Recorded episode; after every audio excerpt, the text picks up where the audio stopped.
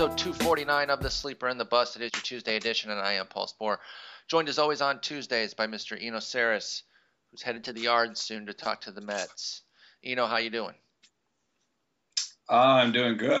Got the, the Mets Giants. Before I, the last week before I set off to uh, to uh, go to Chicago and Boston, and uh, so I'm trying to get as much work in as I can. East Coast trip, very nice. For those that are unaware, Eno's out on the West Coast. So this is a big trip for you. You will not be around for next week's podcasts. I will be handling those.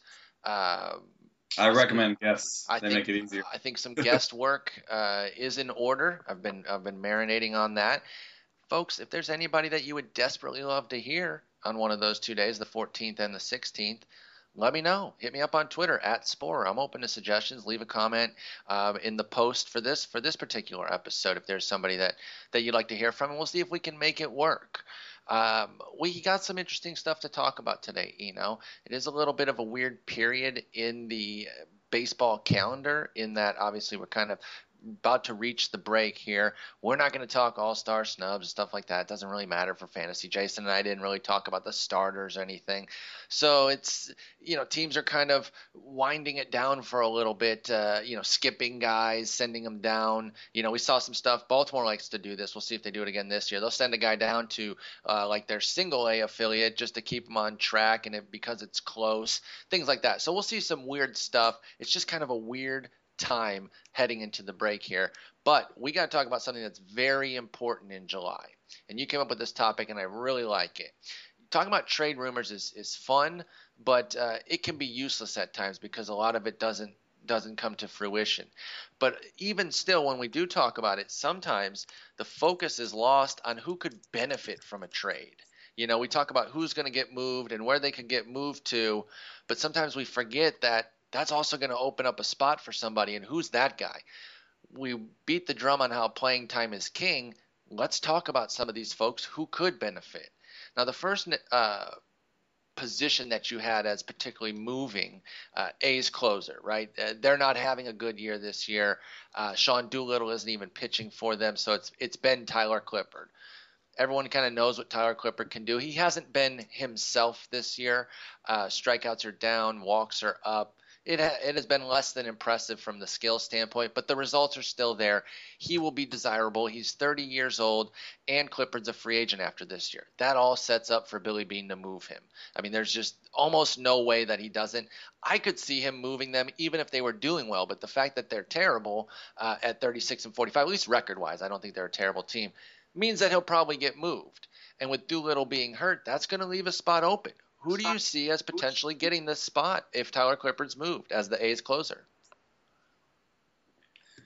You know, I, I kind of focus on four things, and I and I'm not actually sure entirely sure how to rank them because, um, you know, uh, there's we talk about this a lot. There's uh, velocity, uh, and strikeouts, those have been linked to closer change. Mm-hmm. Handedness uh, of the closer is important. Um, teams are twice as uh, uh, twice less likely, half as likely, half as likely to uh, go to a lefty than a righty, even once you uh, control for the amount of lefties and righties in baseball. And then the, the last thing, which might actually be the most important thing, is who's pitching the eighth um, because that's that's just basically usage. So absolutely, who, does the, who does the manager trust? And I think if I rank them, I would actually um, go with usage and then velocity and strikeouts and then uh, handedness because um, if they're if they're using the lefty in the eighth inning, then he's not and, and more like a setup man than a loogie, right? Mm-hmm. Then um, I think then that's sort of what's going on with Pomeranz. He's been pitching a lot in the eighth. So uh, that that person then becomes a, a, setup guy, you know, not necessarily a loogie, and uh, maybe a little bit more likely. That means the team also has a lefty um, one out guy. That's what loogie means, a lefty one out guy. So they, that means that they have another option. In this case, it's Fernando Abad. So you know, uh, Pomeranz then becomes just a pitcher, and it's Pomeranz the pitcher up against Scribner the pitcher. Um, and in this case, uh, Pomeranz owns um, the, uh, the velocity battle. Okay. And um, the strikeout battle is a little bit less clear because Uh, you know, because you know uh, Pomeranz has been 93 since he's been in the pen, and Scribner is 91. Um, strikeouts, you kind of you have to decide if you believe in Pomeranz in the bullpen and how you know strikeout rate in the bullpen has been higher, or if you kind of want to use his full year stats for a strikeout rate. That's a little bit harder to figure out. So, you know, the the only thing other than that is that Scribner's given up tons tons of homers because he throws tons and tons of breaking balls. Uh, he throws more breaking balls than he throws fastballs. So oh, wow. Uh, so it's a little he's a little bit of a weird mix for it's almost like having you know Gregerson close or something, mm-hmm. uh, where he, he throws a ton of sliders and curves um, and then tries to sneak the fastball over at 91. Um, the weird thing is though, of course, that the A's have not really had a problem putting either of these profiles in. They had a lefty closer before, yeah, and uh, just recently, and they also had uh, Gregerson close some games out. And uh, you know, Scribner is, is, is similar to Gregerson, if maybe a little bit inferior, um, if you believe the, the home run rate. So that gives two names at least: Drew Pomeranz, Evan Scribner, who's not going to be widely owned. This particular, if you're an AL only and you're trolling for saves, these two guys could be guys that you could look at. Or if you're in deeper mixed, really deep mixed, and you're just going for anything that could could be save worthy, I think those are the two names that you highlight. Uh, that could be really good. I don't think Abad would be the guy. He is going to be the lefty, more of the loogie type. Uh, 29 appearances, just 19 in the third innings. Um, Dan Otero, somebody they've used a lot in the past, but not necessarily in super high leverage situations. Just don't see a lot of other names there that could necessarily get the job. So I like these two. Outside, and, and then, of course, if Doolittle gets healthy, he'd jump right back into the role. But that health has has eluded him this year. Uh, so I like where your head's at there. Let's move over to a very intriguing team, and and the one spot that you listed was outfield for Milwaukee, but honestly, we could probably get pretty deep on them at a couple different positions because I feel like Adam Lind is another guy who can get moved, and that would open some first base. But let's talk about the outfield first you know, this team just got knocked off of an eight game winning streak. But to tell you how poorly uh, it's been for Milwaukee this year, an eight game winning streak brought them up to 36 and 49. Yikes. I mean, that, that, that tells you pretty much all you need to know. But it seemed like they were too good to be this bad anyway uh, because they just had too much solid average major league talent. And so they're, they're maybe finding their level a bit. Nobody's really seeing a run. I still think that they should be selling. And they've got pieces like Gerardo Parra, the aforementioned Lind, Aramis Ramirez, and then maybe even some flashier but harder to move in terms of do you really want to give them up? Pieces like a Carlos Gomez and who knows, maybe even a, a, Ryan Braun could be asked for. I don't know. But let's focus first on Parra because I believe that's probably who you were referencing when you mentioned their outfield. He's on fire right now. He can play center field. That's going to make him intriguing. If they take people out of the outfield, and obviously Khris Davis is still hurt, who do you think could emerge for the uh, the Brewers? Yeah, that's the part that's uh, that's not so obvious. Um, you know, in the past when someone's been hurt a little bit, um, you know, they they've gone to uh, Logan Schafer, I think. Yes. Um, he's, he's seen a lot of a lot of run at various yeah. times. Is he still on their roster? Yeah, he's still there. Okay.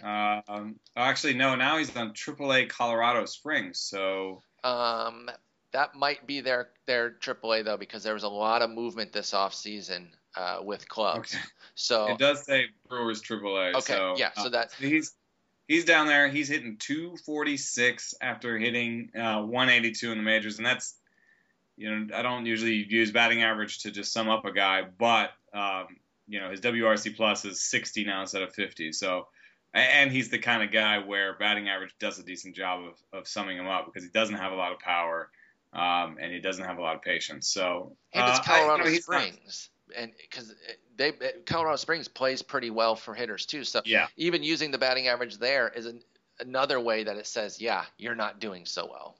Right. So you know, I don't think that necessarily he's. Um, he's the future. Uh, you know, you, they could it could just be good for Khris Davis. Um, you know, who's on his way back. back. Yeah, and then you know that would make him a full time uh, left fielder, Carlos Gomez and Braun, um, you know, full time here and there. And then I guess the, the guy who's on the roster now is Shane Peterson, um, who strikes out a ton, has no power, and uh, doesn't really offer a ton of speed either. So, you know, at least I guess Peterson can play some defense. Um, you know, he's a left-hander, so he's got a platoon advantage. If you're really looking for sort of a warm body, um, I think that's the uh, that's the easiest way for mm-hmm. them to to to fill it. And they don't really have a lot of um, uh, they don't really have a lot of depth in the prospect um, you know world. No, I guess they're starting to rebuild it, but it, it's far out. Uh, it, we, we, a lot of young guys who are probably a year plus away. Uh, for, in terms of their impact, so that's the part with the Brewers that makes it tough as well. Because even if we start talking about Lind at first, Aramis at third, they don't they're not bringing up guys that they're going to slot right in uh, that are going to be impact fantasy players. Yeah, and uh, the only guy that's even in their top ten um, that uh, that is above a ball or high a ball is uh, Tyrone Taylor, okay. 21 uh, year old center fielder, uh, righty. Could be an interesting call up just to see what you got, um, you know, because not everyone agrees with uh, his upside, and he hasn't shown any power since rookie ball.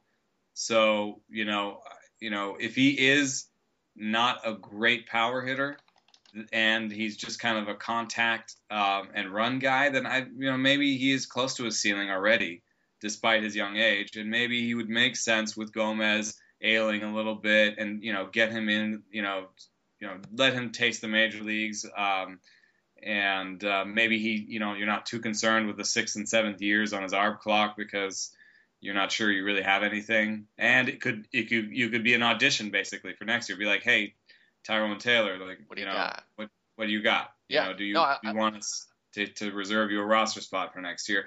If that does happen, there's a little bit of intriguing uh, quality to to Taylor's um, you know speed at least. You know, he mm-hmm. could you know hit for an okay average and, and, and show some speed. He's a former football guy, running back um, and a little bit of defensive tweener, but that still works in the in the short sample. You know, the rest of the season, just kind of get him in there, see if he can play center field uh, by putting him in there late in the game, and um, you know, I, I uh, you know, the seventh best prospect. I don't think they, they got a lot riding on it, but that's that's an interesting name. Otherwise, you know, I like Khris Davis. And, I do too.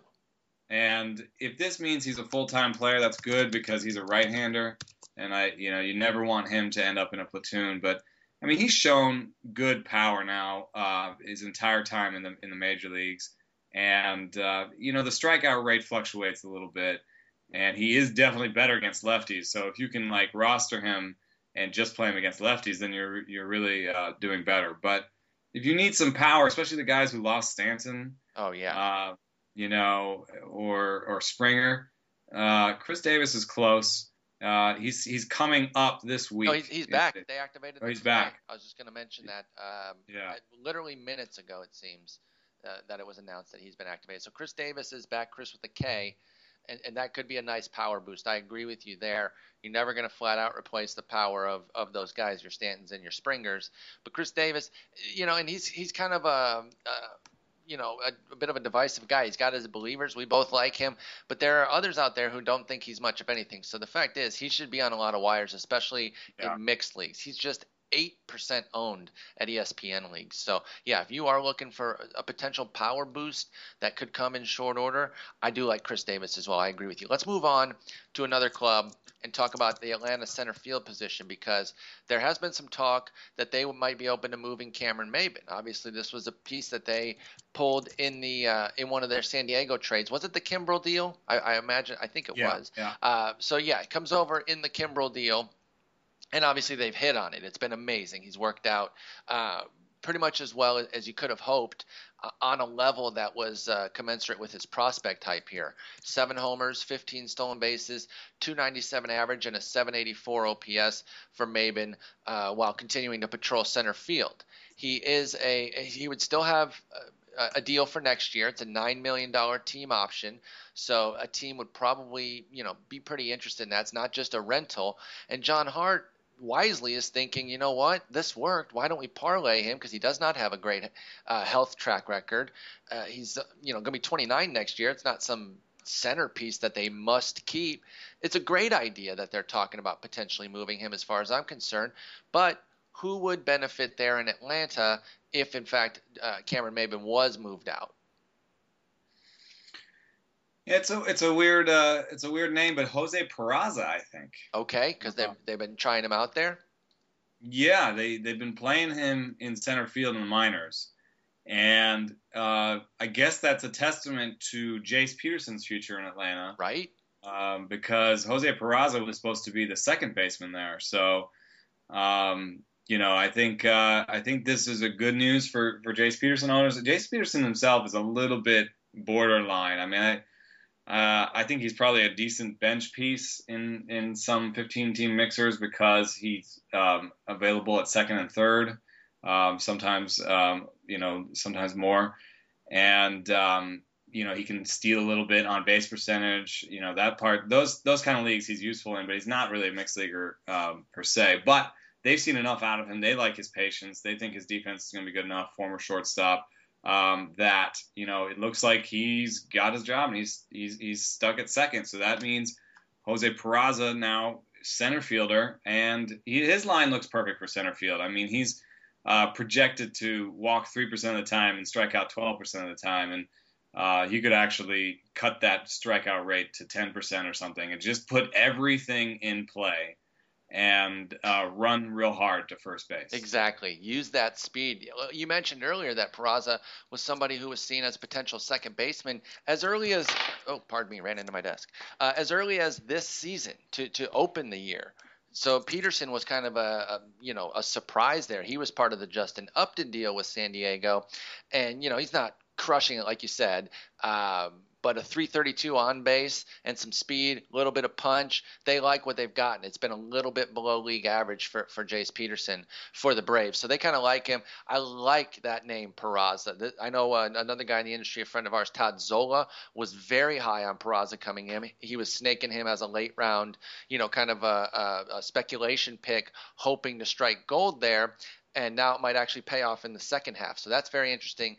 Peraza's down there in AAA if you are in dire need of speed and you're willing to gamble, take that gamble now because yeah, Cam Maybin could be moved, and Peraza's already got 13 games in center field, so they, have been doing this now for a couple weeks, and 22 stolen bases in his 343 plate appearances. Peraza has back-to-back 60 plus stolen base seasons the two years before this. 60 last year 64 the year before. So that's a huge speed influx. Love that name. Nice job on that one for sure let's stay in the division, but jump over to some pitching and talk about the one guy we've been talking about pretty much about trade forever uh, over the last year or so, Cole Hamels.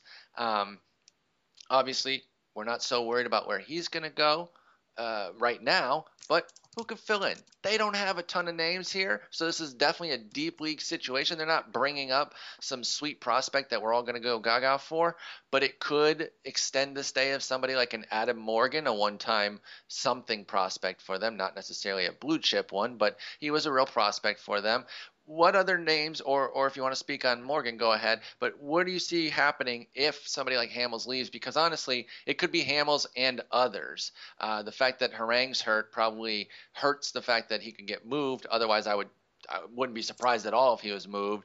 You know, nobody in their in their rotation is safe from being moved. So, who are some names who could emerge, and and do you, do they have any value?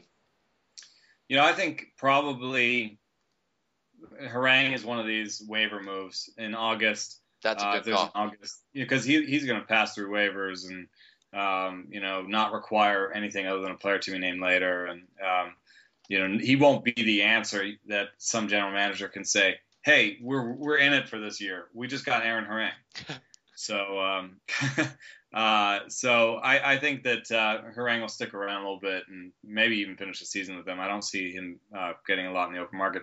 But Cole Hamels is going to take a lot, and you know there is some danger that um, what goes out, um, what you know what comes back in goes into the rotation. You That's know, true. there's they some should danger. get some arm that could probably fill in right. that spot. That's a good call. Right. You think about the sort of Heyward for Miller trade um, you know, there's going to be some part that comes back that's maybe a young pitcher that's actually seen major league time. Um, but um, I think there are enough uh, weak points in that um, in that rotation that um, you know you can almost just talk about who who's going to replace any of them right uh, right now. And uh, the what I what I think about is like you know so people are like there's Severino Gonzalez right? He he just they just DFA two guys actually. Um, so I don't I don't know who they DFA'd but um, I know they got rid of a couple of pitchers here. Uh, they D- DFA uh, oh, Correa. Uh, Correa. Yeah. Correa's gone and then did they get rid of Jerome Williams or? I think Jerome's actually hurt.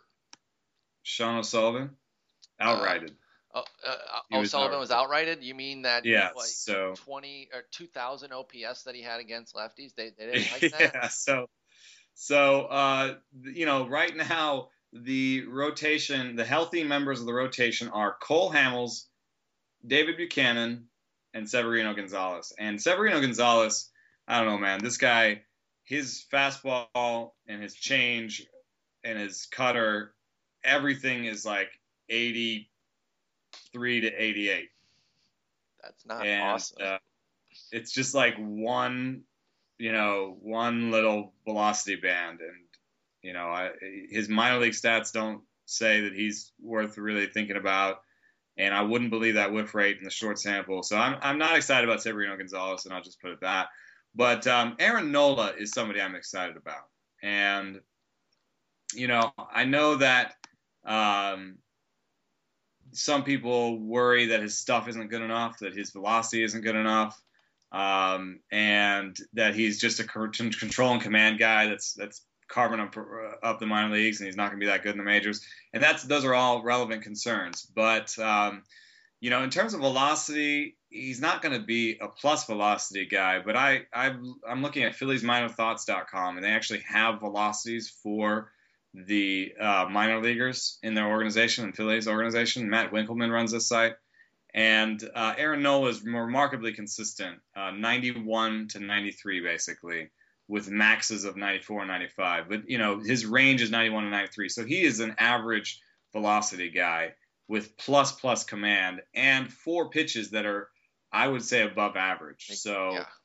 you know, we just had, uh, I just wrote a piece about wide arsenals and uh, on Fangraphs, and you know I think Aaron Nola is gonna uh, gonna jump right in there, and you know I hope he's not like a Jeff a Matt Andriese type because Matt Andriese showed up in my in my piece, um, and he just has like you know four representative pitches and isn't um, isn't that exciting, but. Uh, you know, I think there are other players he could be like. You yeah, know, yeah.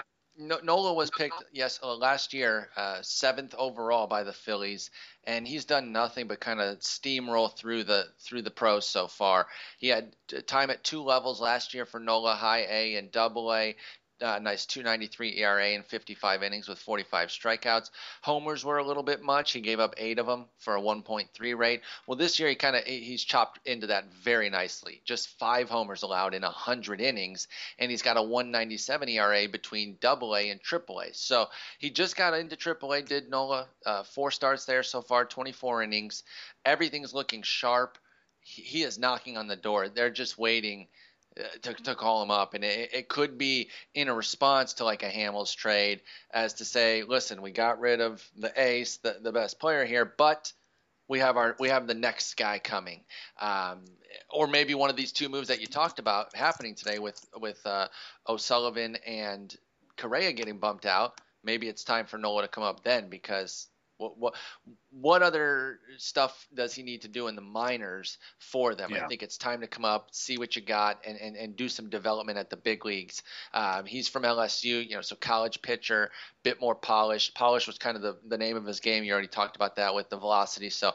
I like that name. I would definitely start speculating on him um, in spots where I had where I had the roster spot. In, in, in terms of like a mixed league, you, you got to have a spot. I wouldn't want to cut somebody good um, but if I'm if I'm if I'm really struggling for pitching and I'm in a 15 team mixer, I, I, would cut some the last guy in my roster and go gamble on like a Nola because it could come the, the, move could happen quickly and we've seen these rookies making impacts left and right this year. I, I wouldn't be surprised if he made a substantial second half impact. Yeah, I've actually got him in an NA slot in a 12 team mixer, so you know, I do think that he has some upside. I, I, you know, I looked at my my pitch arsenal piece, and I, I know it's not a perfect comp, but you know, Ian Kennedy comes to mind. Okay. Uh, you know, Ian Kennedy uh, has averaged for his career 90.3 um, and has been a little bit better uh, recently at 91 or so. Um, you know, I think maybe Nola will have a little bit more velocity when he first comes into the league. Ian Kennedy is 30. Uh, but, um, you know, Ian Kennedy has a good uh, couple of fastballs or a good fastball, a good curveball, and a good change. And uh, decent, I guess, a cutter with he's added. But, you know, he's got a good um, wide variety and he has decent command of all his pitches. And, um, you he's know, been it's just fantastic at times. I mean, yeah. So I, I, think he's a decent comp to to uh, where Nola could go. Um, it, it, I would I would want to say floor, uh, but that's not true. Floor is you know Matt Andriese. Or, yeah, floor is garbage. I mean, that, that that's yeah, the floor. floor is, you you can't say the floor is uh, a, a nine a nine year player of 1146 innings of a four ERA. That's a that should be a floor for like a number one overall pick who everyone you know thinks is definitely going to hit, and even that is unrealistic because you just don't know with prospects. So I hear what you're saying there. Another good way, the reason that that comparison probably plays pretty well is because Nola's also more of a fly ball guy than he is ground ground ball, and that's Kennedy's issue. And I mentioned that when Nola first hit the pros, homers were a bit of an issue, and then he got him in check this year so far. I could see them maybe being a bit of an issue upon arrival for Nola. Um, and so, you know, it, it, might be a situation where his quality will be determined by his home run suppression, as it's been with Kennedy. When Kennedy keeps the ball in the yard, he's fantastic. When he doesn't, he struggles. I mean, and and yet even still, when he struggles, Kennedy's never really completely awful. Um, I know there's been some struggles this year, but uh, I, have still seen flashes of quality from Kennedy that I'm, I'm made me go out and roster him in a league. But the 2.0 homer per nine has got to stop. Let's hope Nola doesn't do that upon arrival. That would really sting.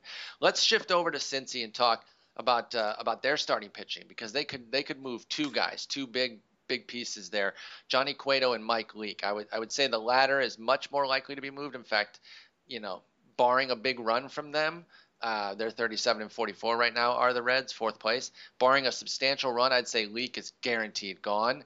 Uh, whereas Cueto's more on the fence. Obviously, he's a superstar. He is their ace. It's tough to kind of you know move move your ace guy. He would be a rental, so maybe they just say we'll take the pick, no big deal. Who could they turn to um, on the Reds? Obviously, Raisel Iglesias getting healthy would be an obvious candidate. Any other names uh, that you're interested in if one or two Reds pitchers get moved this trade deadline? Uh, yeah, I think you know the big the big prize is uh, Robert Stephenson. Mm-hmm. Um, you know, actually, if I was given the choice between Robert Stephenson and Raisel Iglesias for this year, I would take Raisel Iglesias because I know Stephenson's strikeout rate is is is up big in in the minor leagues, and I know he's been moved up to AAA, and I know that he's close. Um, but I also know that he's been working on this changeup all this time, and I, am not sure that he's actually really um, nailed it yet. And his walk rates have been pretty terrible. Um, so, you know, I'm not sure that he's going to come and light the world on fire. He's not sort of a, a no doubter. Um, and uh, he's kind of almost, in a way, maybe the opposite of uh, Aaron Nola in that he he's going to give you plus uh, velocity in a big big heater that's uh, that hits 98 to 100. A lot of stuff, really nice, polish. Yeah, nice, really nice curveball, and then you know the changeup you don't know anything about. I mean, look at what Carlos Rodon has done um, and how difficult it's been for him. And I think that's a very good uh, way to think about Robert Stephenson. So um, obviously, one's right-handed, Stephenson's right-handed, but still uh, you know, big stuff, decent velocity. Don't know about the changeup. Don't know about the command. Iglesias has answered more questions for me, and um, you know, I know he doesn't necessarily keep his velocity up all the way through the game, but um, I do like his separate pitches, uh, his, his his pitches, and I feel like if you go from 93, 94 to 91, 92 at the end of the game, yes, you've lost two ticks, and that's not great, uh, but 91, 92 is still okay and um, you know maybe he maybe they find a way to condition him uh, over the course of the season. But Okay. In any case, I'm with you on I would, I would take Nola over Stephenson in a redraft, but I might take uh, Stephenson over Nola in a, in a keeper league. What about between Nola and Iglesias right now? If you could pick either up. Iglesias. I mean, I, I like I like the track record. I like that he's done something. I like, you know, even not talking about the separate pitches, I like the 11 swing, 11% swing strike rate, almost 12%. That comes in 430 pitches, you know. So, you know, he's he's gotten swings and misses, and he got swings and misses uh, consistently. So, uh, I would take Iglesias. I think he's one of the better names we've talked about. I completely agree. He's also on a rehab assignment, so he's on his way back already. I don't think he'll come back before the All Star break, but uh, he should be ready to go by the time the All Star break's over. Whereas we still don't know with Nola. He could come up tomorrow, uh, or he could come up after the break, or not until the August 1st after a, a Hamels trade. So for that reason alone, I'd do it. But even on a talent, if we say they're both up or both back after the All Star break, I would still go with Iglesias there. All right, let's let's shift over to one other team here, and you didn't write this one down, but um, I, I think it could be intriguing um, if Colorado looks to maybe move a uh, one of the, some of their pieces offensively. M- mostly, what I was looking at was like first base because Wilin Rosario's back on track; he's hitting pretty well, um, and Ben Paulsen's been there as well, uh, hitting, and of course they still have Justin Morneau, who you know ideally will come back at some point would you uh, first off between Paulsen and Rosario, who do you think they're more likely to move? And then would you be interested in, in rostering the other in mixed formats as a more full time play should one of them be moved, Rosario or Paulsen? I think I'm a little bit more interested actually in um, Rosario. Okay. Just because. Because he's the baby bull? I don't know, just because uh, I, I, he strikes me as the kind of player that like the D backs would take a, a chance on. Um, Where are they going? To Oh, and, and let him catch. Yeah, because um, you know the Rockies have decided he's not necessarily a catcher, but he's he's still hitting so well that you know a, a team like I don't know, even the Marlins that would be really bad for him, of course, but the Marlins uh, maybe even the Braves, you know, somebody that has their own opinions about defense and, um, you know, has a potential opening in, at catcher um, and uh, may give him another shot at catcher. I think that would be a, a, huge boost for him, especially in keeper leagues and stuff. And to get anywhere close to where he was, that would be amazing. I mean, he's another thing that goes in his favor is he's 26. Yeah, Rosario's not old. He's been around for a long time, so people might be thinking that he's a little bit older. But uh, no, he started making an impact at age 23. We're dealing with a 26 year old here who's just about to start arbitration. So, you know, yeah. if he were moved, you could see the the Rockies actually getting something pretty substantial in return here. I like the idea of Paulsen though. If if if if a move were were to happen here and Morneau was still kind of you know struggling to get back, Paulsen's ripping righties here. Uh, he is a left-hander and and doesn't do much against lefties because they can put Rosario in. They're almost running a, a, a platoon there with those guys, and Paulsen can kind of get out in the outfield as well, I think. Uh, so that's helped him get some playing time. But I'd be pretty interested in Paulsen if somebody like Rosario was moved. Uh, otherwise, the playing time crunch makes it hard to roster Paulsen in anything but deeper leagues uh, until there's a move. So I want I want to cover that. And obviously, there's I think there's a lot of candidates who could be moved in Colorado, and they're all, they're all pretty intriguing. Uh, but I think all the guys that might benefit are pretty much well known or owned. You know, if they start moving in the outfield, wow. then everyone knows about Brandon Barnes and, and even Drew Stubbs, who's not been good this year but was good last year. Uh, are there any? What's that? Paulsen's never going to play against a lefty. No, he. he I mean, but look at his minor league splits. His against righties, he's 289, 352, 507. Against lefties, he's 216, 280, 346. That's a 626 OPS versus an 859 OPS. But so. that righty work is so good that I still like him. Yeah. Because it's a, yeah. I, it, it, just depends on that that equation of is Maybe it enough. More DFS play or something. That's a good call. Yeah, and I, I do like that when when we got these guys who don't have enough playing time to maybe be mixed league viable, then you start looking at them in DFS. Um, but no, I, I like Paulsen's work against righties for sure. It's not against lefties that that has me eager about him. I could still, even if they move somebody like Rosario, Paulsen would not be the every single day no holds barred kind of guy. He'd be predominantly against righties, maybe in every once in a while against lefties.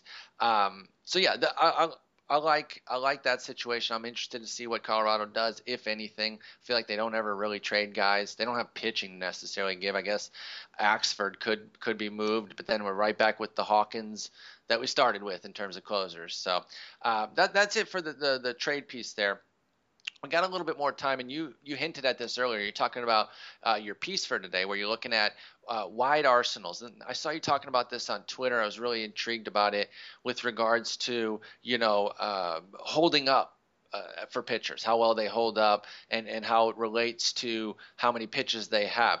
What were some of your findings here, and, and, and did this uncover any players that you thought might have more value than we originally believed because of their deeper arsenals, or maybe even something on the other side where maybe they've got almost you know too many pitches that they're working on, and maybe it maybe it kind of muddies things up for them. I don't even know if that's a thing, but um, what, what what were your findings here with your piece on wide arsenals? Well, you know, I think generally the one thing I can say generally is that the, my sort of mental discovery, and I'm not sure that it's something that's, that's backed up yet, is that this may be more important uh, for the longevity of a pitcher than it is necessarily about their excellence right now. Okay, that makes sense. And the reason the reason I think about that is I look at guys like Cole Hamels, Corey Kluber, David Price, Scott Kazmir, Jon Lester. I look at James Shields. Actually, James Shields in particular was a real aha moment for me because James Shields has five uh, pitches uh, that are you know branded by Pitch FX that are above average. Now that's probably cheating because it's probably counting his curve and his knuckle curve as different things or whatever. Um, and Pitch FX isn't perfect, but uh, I think James Shields is a poster child for what I'm talking about, which is here's a guy who came up with one elite pitch, and Cole Hamels too. They came up with one elite pitch and then they developed these other pitches and made them better, and that's how they've remained excellent. Mm-hmm. Um, and so, you know, in a way, it might make sense to, um, you know, if you're looking for a pitcher right now on a short sample, to to look instead at, at elite pitches, right, and look for what you know what um, what changeup had the the craziest whiff rate this year, you know? And uh, and what uh, and what slider has the craziest whiff rate. Because if you do that, then you can uh, then you can talk about who's going to be good now, you know. Uh, but if you want to like talk about who's going to be a good keeper acquisition, then maybe it makes sense to maybe buy low on Andrew Cashner, who had a who had a four. Car- Carlos Carrasco has four pitches. Uh, Chris Archer has four pitches. Uh, you know, that's not buying low. But um, in any case, those are the guys. Maybe Jimmy Nelson's a good acquisition right now because with the curve and the slider, he now has four pitches and now looks more like a guy that might might last a little bit. So, you know, one of the names that came to the fore of this was Michael Lorenzen. Mm-hmm. And I'm just not sure that Michael Lorenzen, like this means you have to pick up Michael Lorenzen. I think it it does maybe in, in some deeper leagues uh, where you can have a big bench, you can stash the guy. But um, I don't think it's uh, such an easily brandable thing because Michael Lorenzen doesn't really have an elite pitch. And you know he throws 95 and he's a former closer, um, but he doesn't get a lot of whiffs on the 95 on our fastball. And it, it is slightly above average, but not for 95. And he throws and it then, all the time. And he throws it all the time. And – these other pitches are doing okay in small in small samples, but you know, as he throws them more, are they really going to be good? And since he doesn't trust them, then you can really say, oh yeah, Michael Lorenzen doesn't really have an elite pitch, um, and that I think that's a little problematic for for right now. You know, maybe if he survives and he finds a way to thrive, then you can say, well, at least he's got these different things he can do. Yeah, I'm, I just got done clowning them for not having pitching, uh, the Colorado Rockies. But you had two names on here. One that has been intriguing to me, Chad Bettis, and another Chris Rusin. What'd you what'd you find on those two guys? Anything intriguing uh, with either Bettis or Rusin out in Colorado? Yeah, I'm. I I kind of yeah I did make fun of Bettis a little bit in a chat recently because you know one of his best uh, pitches is the is the cur- is the curveball, and the curveball always suffers in, in Coors. Mm-hmm. but you know, and the change it doesn't have the the gap, the velocity gap you'd like, but it does uh, have a lot of movement. And I think between Bettis and Rusin, you almost see something that you can almost uh, say is a uh, is like a, a, a pattern. Maybe they both have changeups that don't have great velocity gap, but good movement, and they're both trusting it this year, and they're both throwing a lot more, and they're both uh, being more successful. And I think you're going to have to have a good change to be successful in Colorado. And um, I think that explains that these guys have just said, you know what, screw it. They keep telling me to throw the change, and I'm just going to throw it. And it happens to be bendy enough that it works. So, um, Rusin's minor league stats and just his past is definitely and his velocity and everything is is way more marginal. But sure. I think, I think maybe Chad Bettis is a guy. I, I, that's what I'm saying. I, I've been intrigued by him. Not I don't know. You know, being in Colorado just really takes the, puts the damper on all of it no matter what no matter what he's doing i'm like it's still colorado so the problem is you could get all that good work uh, you know, because he's been pretty solid through 10 starts, but then it could all be erased with like a, a one inning, eight earned run sort of nightmare. And obviously, those are much more prone to happening at some place like Coors, which is what makes me scared. And yet, I still have Bettis on a couple rosters, including a mixed league um, that I've been spotting him in. I think he had a two start on the road last week or, or a couple weeks ago that I was interested. Yeah, it was last week that I was interested in taking advantage of. And he wasn't dominant, but he gave up three runs in both of them and went six and five and two thirds in the other. So almost a couple quality starts. Um, but Bettis is somebody, you know, he came up with prospect pedigree. Uh, he was a top 100 guy, a second round pick out of college for them. So I'm keeping my eye on him. Rusin, I don't know. There, there's there's not much that I'm terribly intrigued by with him.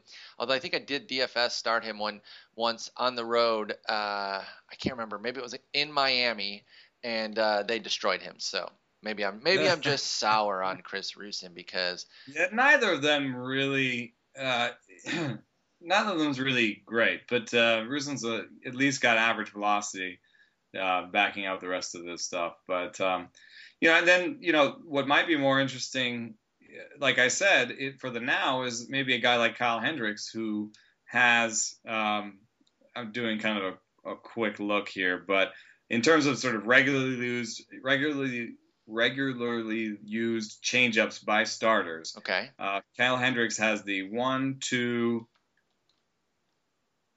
third best uh, changeup by whiff rates. Oh wow! So and goes, he needs that because he has no velocity. I mean, yeah, relative to so major leaguers. Cole Hamels, Danny Salazar, uh, uh, Kyle Hendricks. Those are and then Erasmo Ramirez.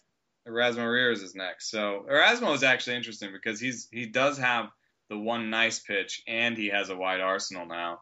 Um, so I mean, you would have thought that he could have found success in Seattle, but right, yeah, you know, Collette was on him early. I, we we got on that. I, Collette got me on the Eraser bandwagon. I got him on the Iwakuma bandwagon.